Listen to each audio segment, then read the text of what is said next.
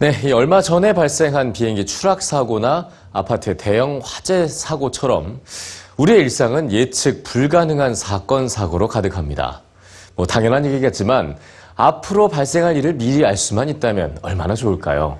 오늘은 미래를 알고 싶은 인간의 욕망과 함께 발전해온 미래 예측의 역사를 살펴보겠습니다.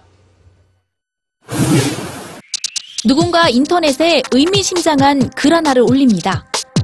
이후 컴퓨터는 글을 올린 사람이나 관련 인물의 인적사항, 기존 범죄 기록, SNS 게시물 등을 빅데이터로 분석해 누가 범죄자가 될지를 예측하는데요. 지난해 10월 영국 런던 경찰청이 실제로 운용 중이라고 밝힌 범죄 예보 시스템입니다. 인류학자인 제프 브랭팅원 교수가 개발한 프레드폴 역시 과거 범죄 발생 시간과 장소, 범죄자의 행동 패턴, 심지어 사건 현장에 배치된 경찰관 수 등 상세하고 방대한 데이터를 이용해 범죄의 가능성을 사전에 찾아내고 있습니다. 빅데이터가 미래를 예언하는 디지털 예언자가 등장한 겁니다.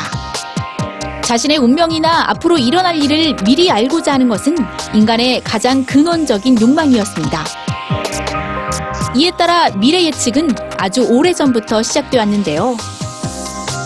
기원전 600년경 고대 그리스에는 실제 예언자가 있었습니다.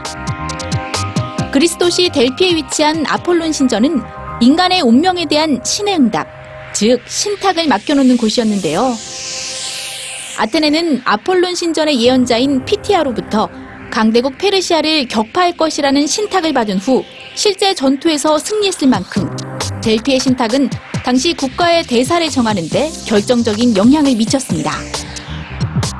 이때까지만 해도 미래를 보는 것은 신의 영역이었기 때문에 미래는 신과 인간을 이어주는 사제 또는 예언자를 통해서만 알 수 있었는데요. 르네상스 시대의 세계의 중심이 신에서 인간으로 옮겨오면서 사람들은 좀 더 적극적인 방식으로 미래를 예측하기 시작하죠. 1948년 미국은 그리스 델피 신탁에서 이름을 따 델파이 기법이라는 미래 예측 방법을 개발합니다. 처음에는 경마 결과를 예상하기 위해 만들어졌지만 미국의 연구기관인 랜드 연구소가 군사적인 문제 해결에 델파이 기법을 도입하면서 널리 알려졌는데요. 전문가들에게 설문으로 의견을 묻고 이 의견들을 모아 분석 후 미래를 예측하는 방법으로 한 사람이 아닌 여러 사람의 지식을 종합했기 때문에 높은 신뢰를 받았습니다. 1950년 랜드 연구소는 또 다른 예측법인 시나리오 기법을 소개하는데요. 이는 미래에 일어날 것 같은 가상의 여러 상황들을 시나리오로 구성해 추정하는 방법으로 실제로 다국적 석유회사인 로열 더치쉘은 이 기법을 적용해 1973년 중동전쟁으로 인한 유가 급등을 미리 예측하기도 했죠. 보다 창의적인 생각을 요구하는 시나리오 기법은 상상조차 못할 일들이 발생하는 불확실성의 시대에 더욱 효과적인 것으로 여겨지고 있습니다.